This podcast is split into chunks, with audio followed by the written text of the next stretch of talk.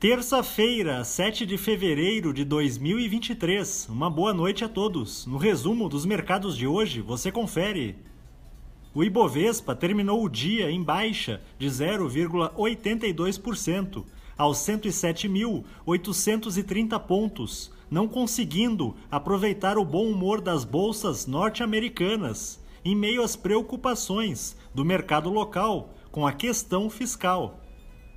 Na ponta positiva, as ações da PetroRio, em alta de 1,04%, acompanharam os preços internacionais do petróleo, que avançaram devido aos danos causados por um terremoto a oleodutos na Síria e na Turquia, e também em função das novas sanções europeias à commodity com origem russa.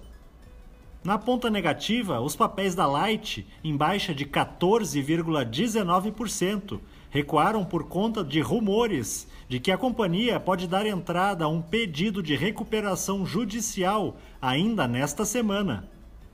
O dólar à vista, às 17 horas, estava cotado a R$ 5,20, em alta de 0,50%.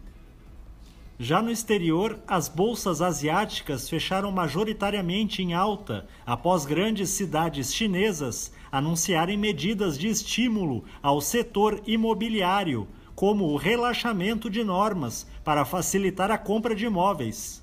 No Japão, o índice Nikkei fechou em baixa de 0,03%. Na China, o índice Xangai Composto subiu 0,29%. Os mercados na Europa encerraram de forma mista, com a bolsa francesa especialmente afetada por protestos e greves em diversas cidades do país contra o plano de reforma previdenciária.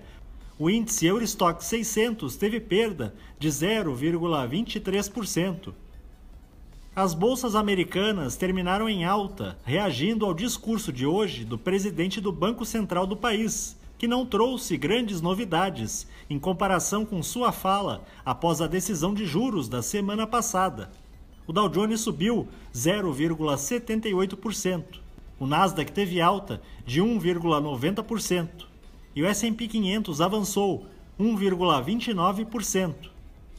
Somos do time de estratégia de investimentos do Banco do Brasil e diariamente estaremos aqui para passar o resumo dos mercados.